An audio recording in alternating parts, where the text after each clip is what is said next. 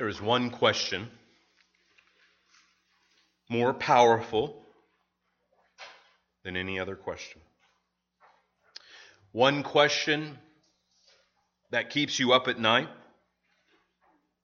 One question that humbles you.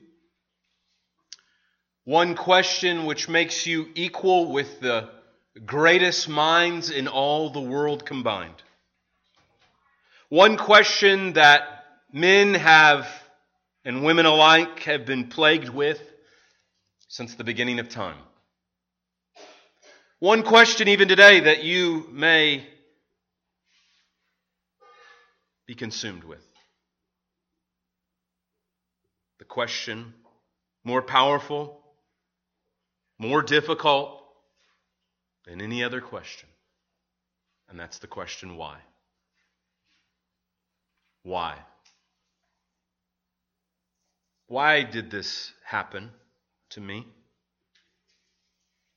Why did I get cancer?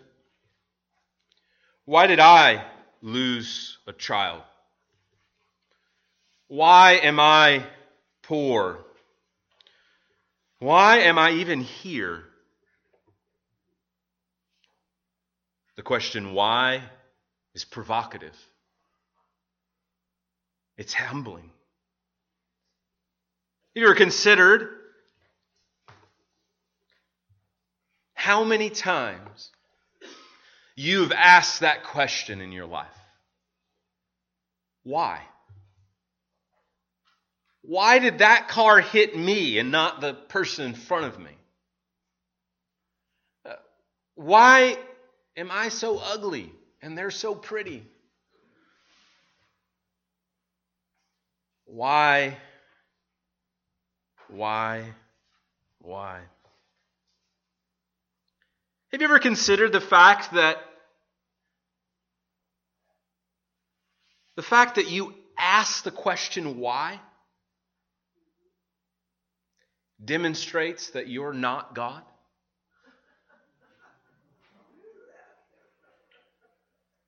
You see, God never ask the question why. Because God knows all answers. He alone knows why things happen, why things are the way they are.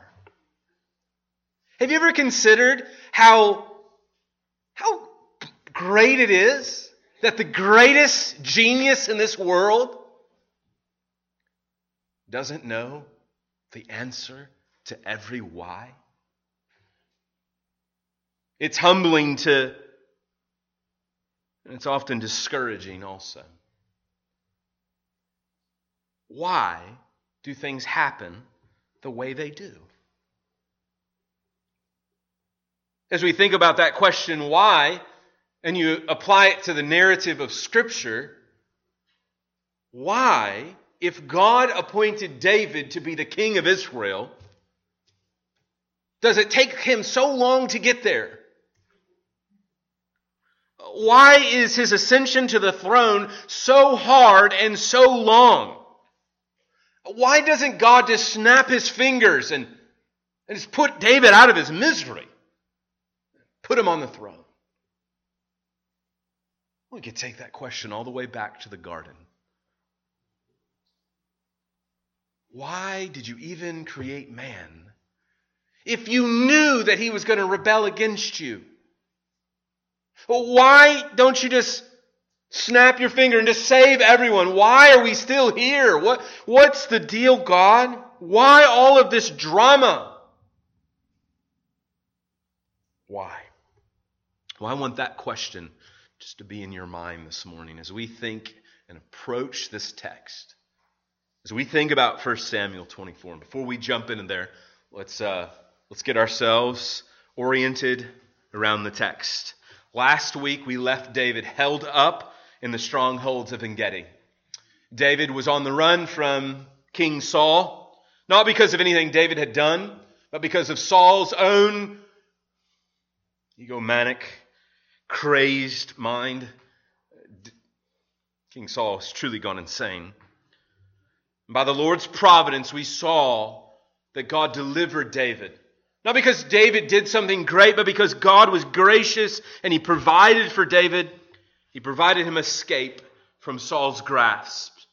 We were told in the text as we ended last week that Saul had been called away to fight the Philistines who had come in.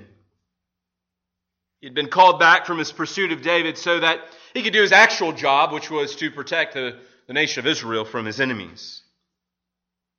And this week, we kind of pick up the story with that scene. David is still hiding out in, En Gedi, uh, a caverned area that looks over the Dead Sea, full of, of great resources, protection, running water, all the amenities that one on the run would need. It was a popular place for shepherds. Of course, David was a shepherd. Uh, he would have known this area well.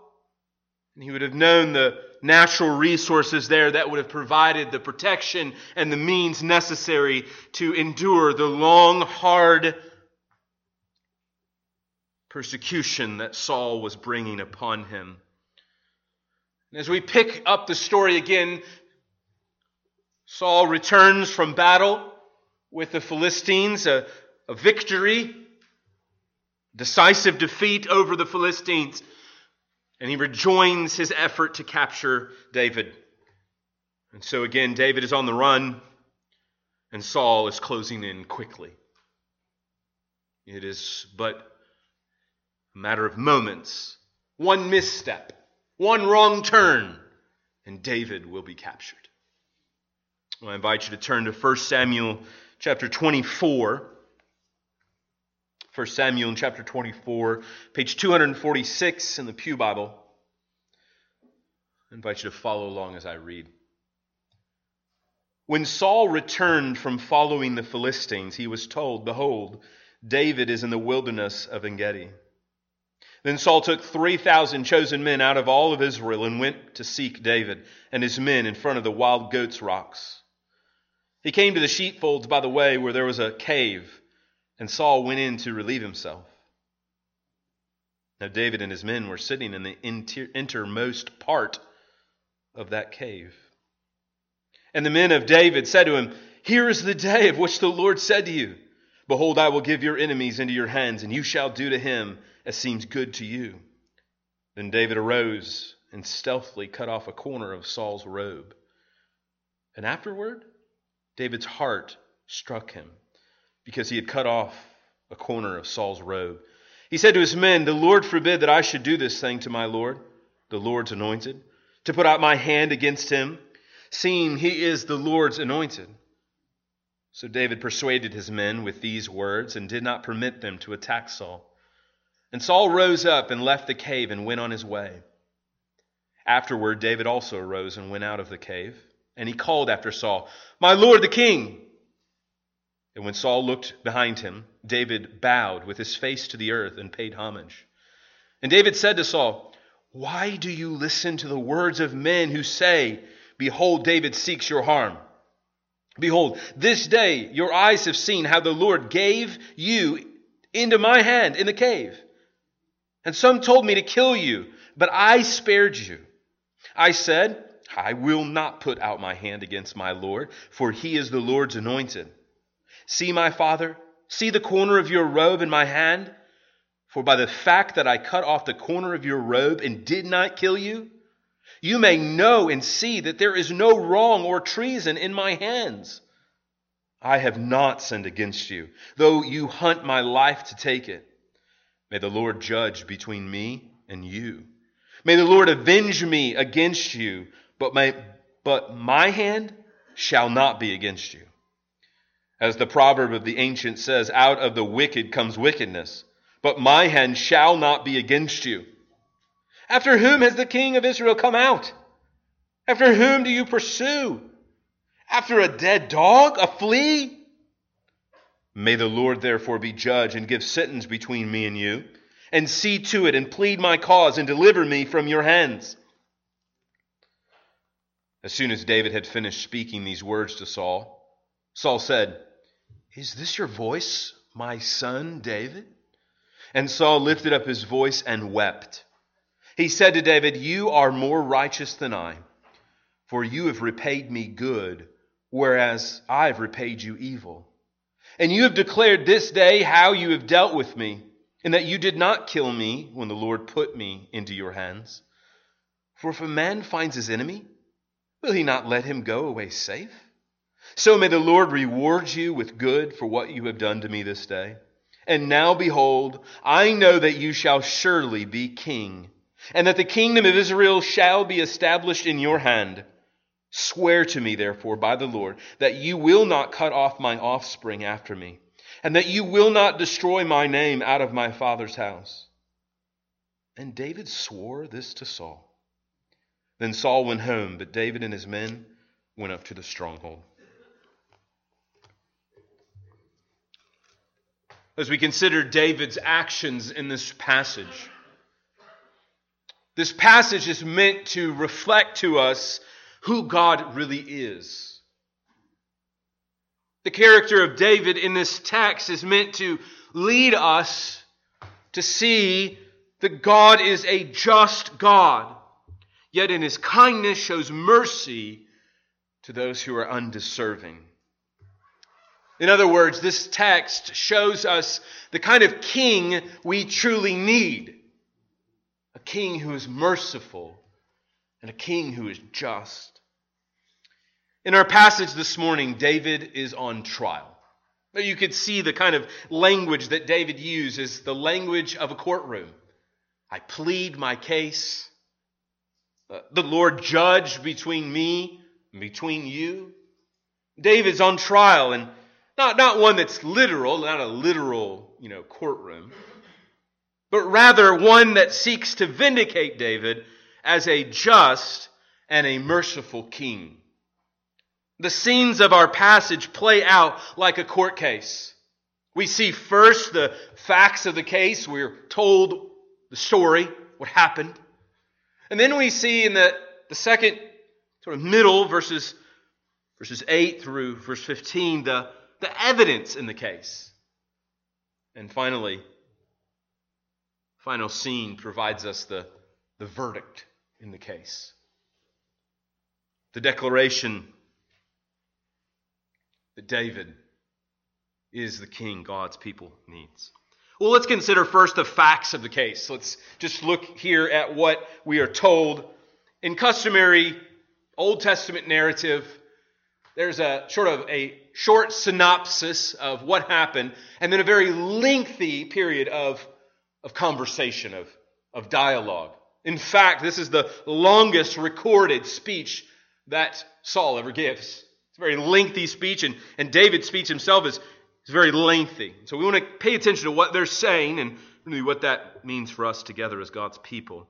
Well, first, in verses 1 through 4, we are told of the motive and the opportunity that David had. David had both motive and opportunity to kill King Saul. In God's strange providence, these two men end up together in the same cave.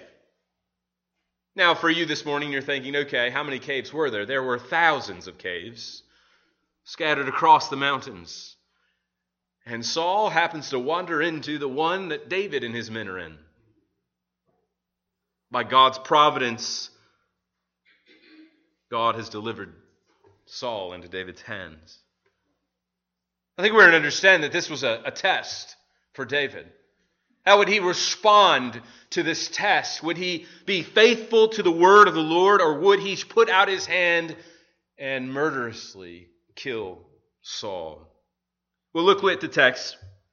Verse 2, we are told that Saul took 3,000 chosen men out of all Israel and went to seek David and his men in front of the wild goats' rocks.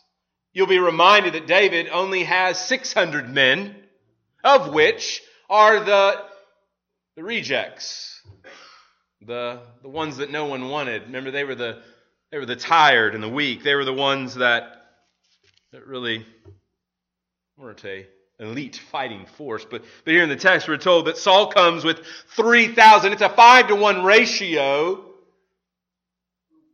of the elite men of Israel. This again leads us to see the crazed king and how much he wants to see David dead. David is again in an impossible situation. They find themselves hidden in the back of a cave, and in walks King Saul. It is fascinating if you think about this particular text that in stories, this is one thing that often is neglected in storytelling. You think about it how many movies have you seen? How many stories have you read? And how often do they have the characters going to the bathroom? Not often. Not unless there's some importance to the story. And here we find King Saul in a precarious situation. Literally, with his pants down. King David and his men are in the back of the cave. They are trapped.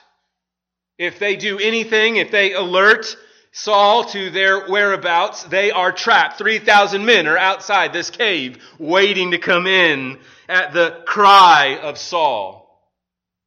They need to choose their next steps very wisely. David and his men sit waiting. And his men see this as an opportunity. The day the Lord has made.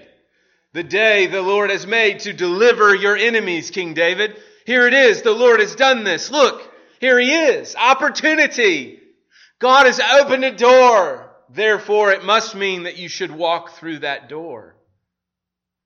David is obliged, we are told in the text. Look what we are told in verse 4.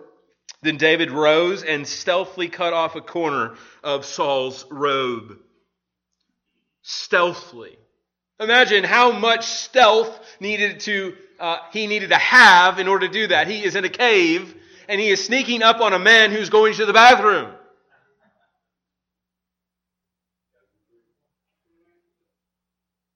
As he comes to him and cuts off just the just the corner of his robe, the kingly robe, the robe that represented Saul's authority over the kingship, that robe which Samuel tore out of the hand of Saul and said, So is the kingdom torn out of your hand and given to your neighbor David.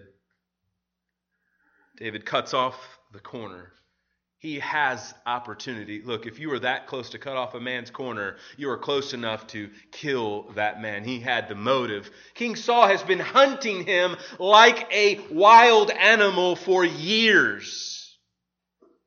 David has been on the run. If there is any excuse, no one in this room would have blamed David if he would have king, killed King Saul. David, I understand. I understand.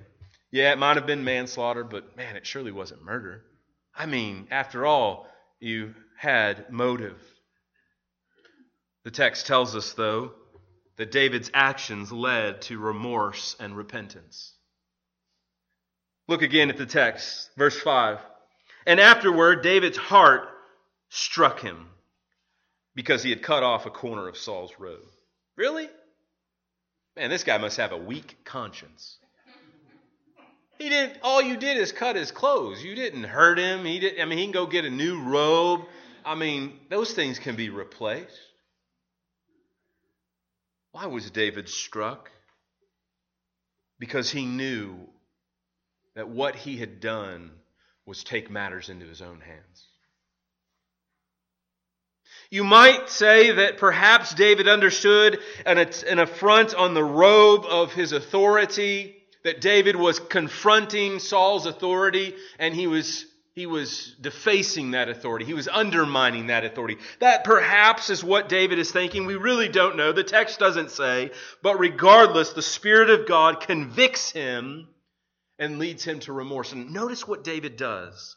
Notice David's reason in verse 6. And he said to his men, The Lord forbid that I should do this thing to my Lord, the Lord's anointed to put out my hand against him, seeing he is the Lord's anointed.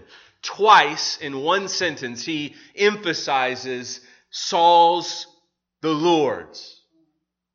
In other words, what David is saying here is if God wants to dispose this anointed one, then he'll do it because he's his possession.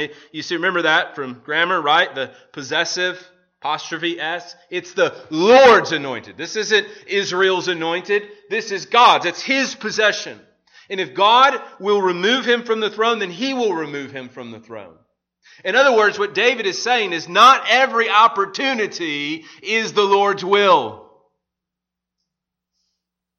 And I know that isn't popular. Because we pray for open doors all the time, right? The Lord opened a door for me. Brothers and sisters, every open door doesn't mean you should walk through it.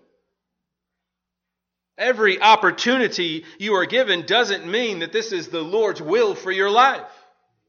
And David here, in great wisdom, leads us to understand that just because there's opportunity doesn't mean we should take that opportunity. In fact, we are told that David uses this situation to once again save King Saul. David, a time and time again, is seen to be the savior of Saul. Remember the scene of Goliath, right? Who is Saul, or who is David saving? Well, the reputation of Saul, who is sitting passively while Goliath comes out and chants and calls the Israelites weak and helpless. Yet again, Saul is in this situation and David rescues him from danger. Brothers and sisters, sisters, I would say that this text offers you Satan's promise. Satan's promise to you is that vengeance is good and that vengeance will satisfy. I wonder how many times you've been in these kind of situations where someone has sought your harm where someone has sought to do you harm, and then under God's providence, you have the opportunity to get vengeance. You have opportunity to perhaps get back at the harm that was done to you. And Satan's promises to you is that vengeance is good, that it'll make you happy. A number of years ago, I was serving as a pastor in a congregation it was a very difficult time and season in my life, and I don't often share personal anecdotes because I don't think they're helpful. This one is applicable to this particular passage. I was serving with a, a gentleman who was vindictive and mean, angry, and needed Jesus. Oftentimes, my ideas would be promoted as his own ideas. When confronted, it would be confronted with evil, gossip, and backbiting. It was a deplorable and awful season of life. So much so that I wanted to quit ministry. I was like, I am done with this. I don't need this. I am sick of this. I am tired of the lies and deception and evil. I just want to get back. And I had the opportunity, and, and by God's great providence, one day, Monday morning, after yet again another meeting where I had been thrown under the proverbial bus, been stabbed in the back yet again, my reading plan took me to 1 Samuel in chapter 24. And I sat in my office and I began to read as I would every morning, and, and here I came to this text. David had opportunity, but he did not avail himself, but rather trusted the Lord's deliverance. Friend, I wonder in your own life where you have opportunity to seek vengeance. You may be given the promise that if you will just take matters into your own hands, then you will experience the freedom that you seek.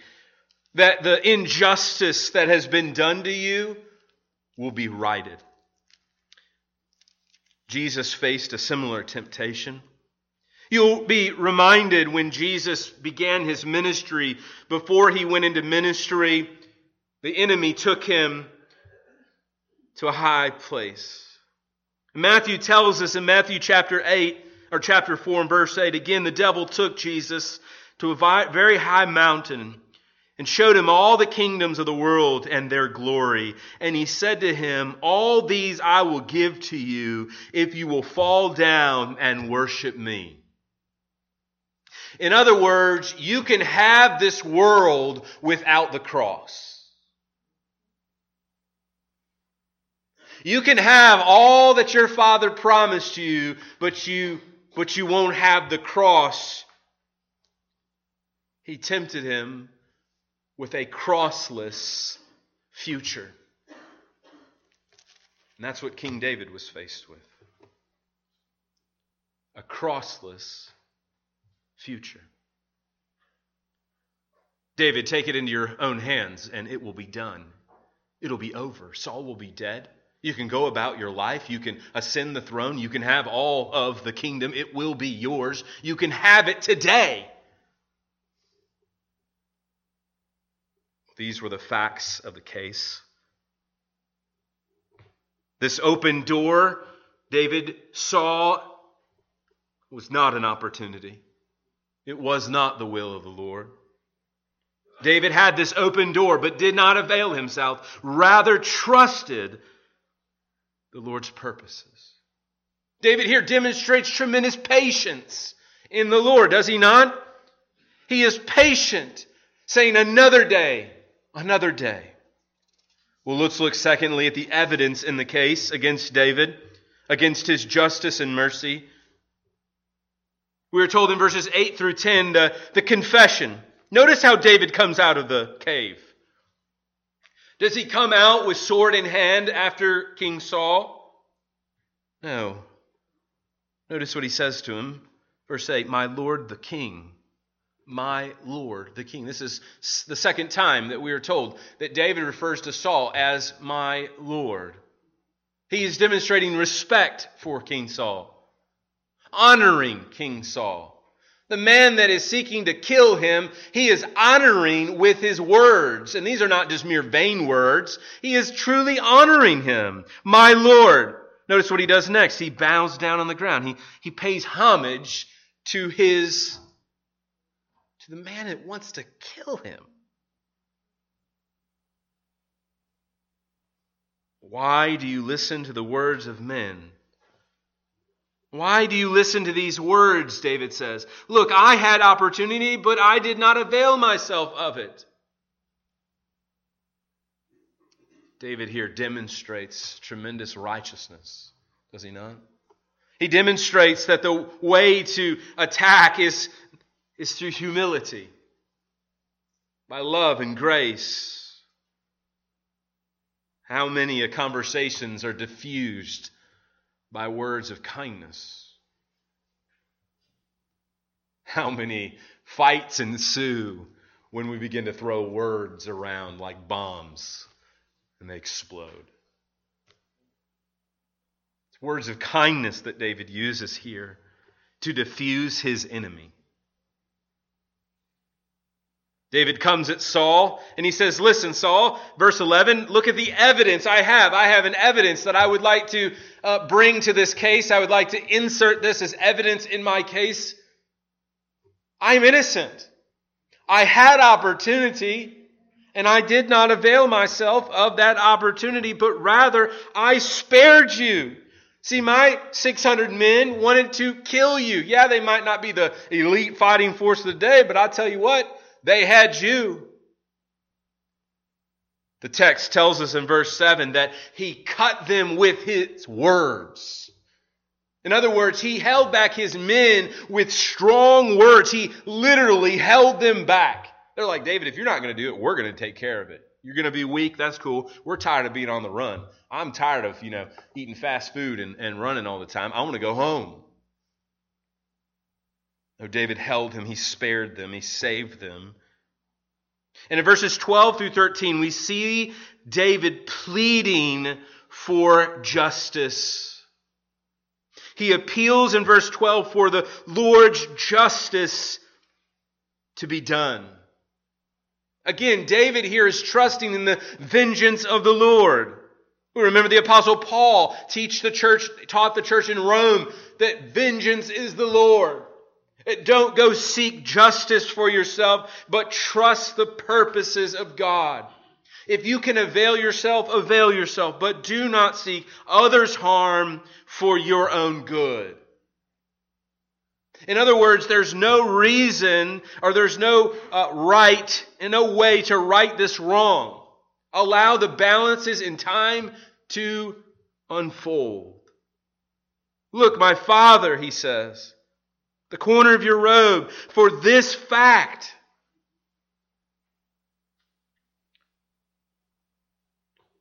He appeals to the mercy of God that God would avenge that he would not take matters into his own hands. In Psalm 7, David reflects on this experience and others like them. And he says, O Lord my God, in you do I take refuge. Save me from all my pursuers and deliver me, lest like a lion they tear my soul apart. Render it in pieces with none to deliver. O my God, if I have done this, if there is wrong in my hands, if I have repaid my friends with evil or plundered my enemy without cause, let the enemy pursue my soul and overtake it, and let, let him trample my life to the ground and lay my glory to the dust. Arise, O Lord, in your anger. Lift up yourself against the fury of my enemies. Awake for me. You have appointed a judgment. David appeals to the mercy of God and his justice. God, you set this thing right.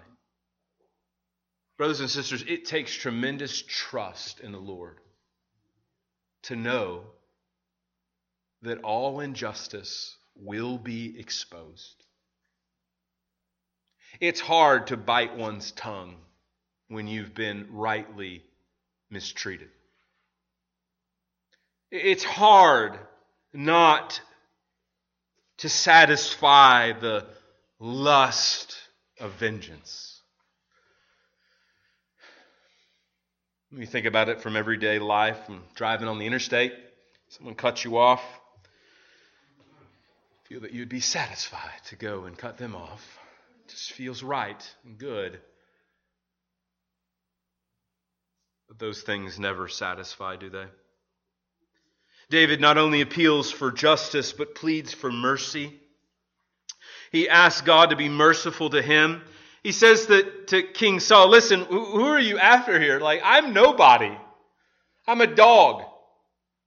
I'm a dead flea on a dog. I, am that's how in, unimportant I am. Why are you doing this? I am righteous. And what David says in verse 13 is so profound, as we'll see, it strikes Saul dead. He says, out of the wicked comes wickedness. In other words, out of me comes righteousness. Out of you comes wickedness. David is provoking King Saul in a way to understand his own sinfulness. David here doesn't just lay down and take it. It would be wrong to interpret injustice as, okay, I'm just going to have to take it. David doesn't just take injustice, he doesn't take matters into his own hands, but he does speak up against it. And I think that's applicable to us. There is injustice all around us.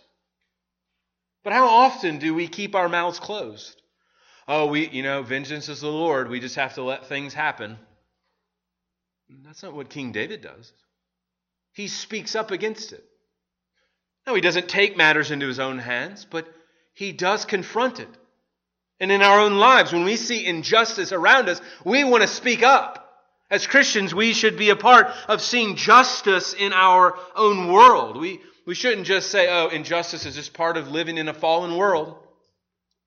No, no, no, no. We want to speak up for those who cannot speak up for themselves and plead for God's mercy. David's righteousness in this passage is a model for us. He did not take vengeance on the one who sought to destroy him, but rather trusted the Lord's mercy and justice. Friend, how do you need to trust the Lord today? How have you taken matters into your own hands? How, how perhaps do you need to repent and rest in God's eternal justice? Finally, we see in, ver- in verses 16 through 22 the verdict. We see the powerful and crazed king weeping like a little boy. As soon as David had finished speaking these words, Saul said to him, Is this your voice, my son, David? If you'll be reminded or recall, this is the first time he has referred to him as my son and to David. You see, he's been the son of Jesse up to this point. Um, phrase that's meant to belittle David.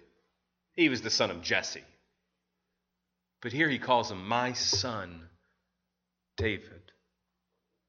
Again, we're reminded of how the grace that David demonstrates works for reconciliation. If David had put out his hand against Saul, it would have been the end of it. No opportunity for Saul to repent. But yet we see him repent in his own way. Though, unfortunately, this repentance will not last. And as we pick up in chapter 26, we'll see Saul at it again. But nonetheless, Saul is repentant, at least for a season. He begins to, to weep and confess in verse 17 that David, you are more righteous than I, for you have repaid me good where I have repaid you evil. We've heard it before kill him with kindness, right? It's exactly what David does. He killed him with kindness. He got him with kindness. We'll be reminded of our Lord's words in the Sermon on the Mount, Matthew chapter 5 and verse 44. I say to you, love your enemies and pray for those who persecute you. You see, it's so easy to love those who love you. Man, it's hard to pray for an enemy. It, it's it is excruciatingly painful to even utter their name.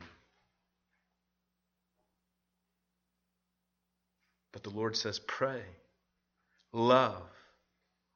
Love your enemies. Pray for those who persecute you. This is what Saul is saying here. Listen, I just wanted to see you dead.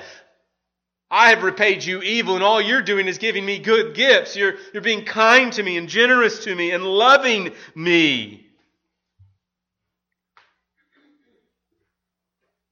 You've proven yourself to be a more godly man than me, Saul, uh, David. You're a righteous man, and I am wicked. David demonstrates himself to be a merciful and a just king. Saul confesses this. His own enemy, a man he wants to see dead, he confesses to be righteous. And in verse 20, notice what he does. He promises the kingship. Verse 20, and now behold, I know that you shall surely be king, and that the kingdom of Israel shall be established in your hand. Saul comes to his senses. He sees that God is at work. Not because David was more powerful, though he was. Not because David was better, though he was.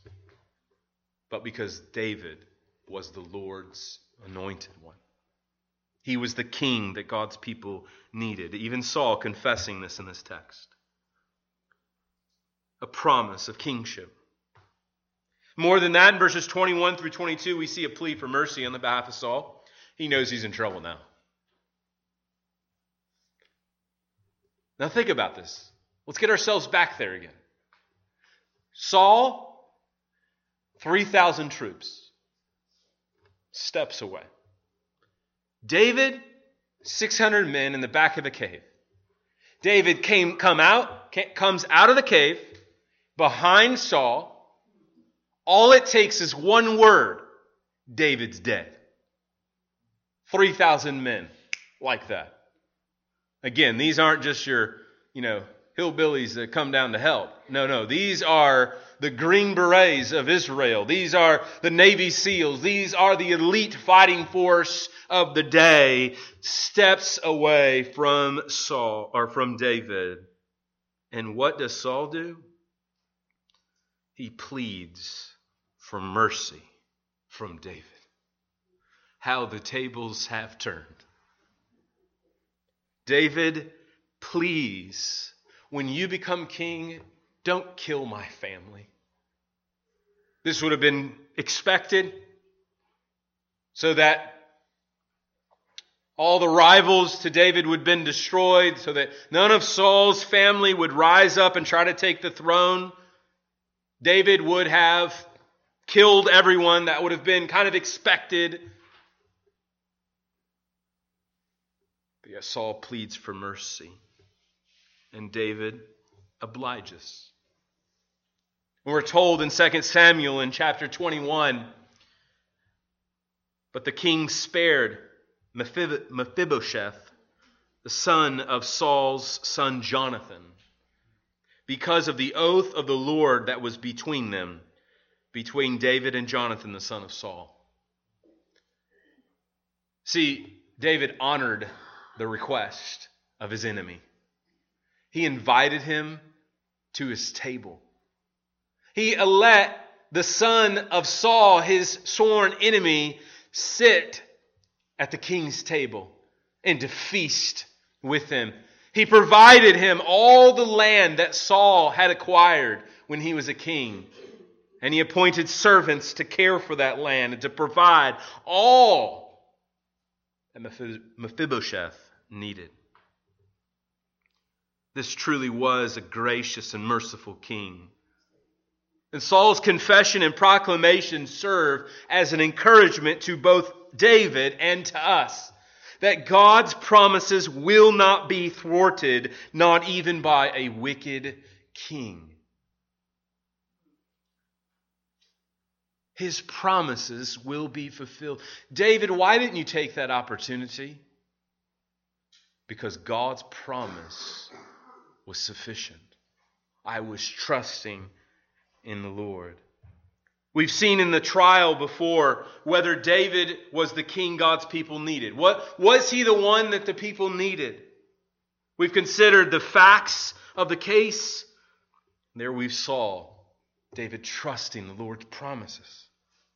We considered also the evidence of the case, the corner of Saul's robe, as proof of David's righteous heart. And finally, we've seen the verdict that he was truly righteous, merciful, and just. He is found to be the king that God's people needed. But beyond David is another king. Another king who we are told was mistreated, not because of something he did. In 1 Peter in chapter 2 and verse 21, 22. He committed no sin. Neither was deceit found in his mouth. When he was reviled, he did not revile in return. When he suffered, he did not threaten, but continued entrusting himself to him who judges justly. Jesus went silently he himself bore our sin in his body on the tree, that we might die to sin and live to righteousness. By his wounds you have been healed.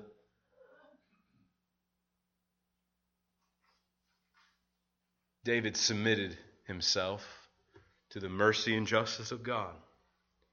Jesus, David's greater brother, the one whom we sang about earlier, this king would face the greatest injustice mankind would ever known an innocent man, the only innocent man to ever live, dying for, for a crime he never committed, so that you might go free. Jesus died on the cross for the sins you commit and I commit.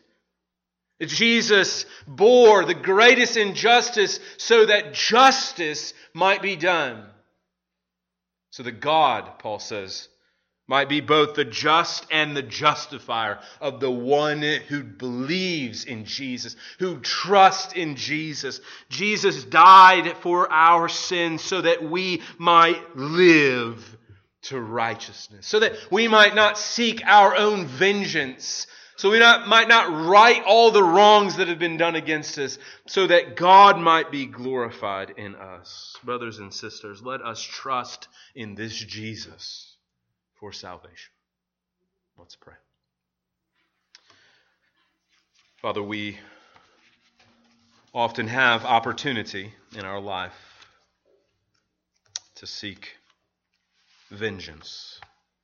Maybe today there's someone that we could quickly think that we would be right in our own mind to hurt and harm because they harmed us. Father, we pray that today we might find that vengeance is the Lord. It's yours, it's not ours. Our responsibility is to speak up, to plea and cry out, but to trust to trust in your purposes and your, your promises. Lord, may what has been promised to us be true. This is what we depend our eternal soul upon. In Christ's name we pray. Amen.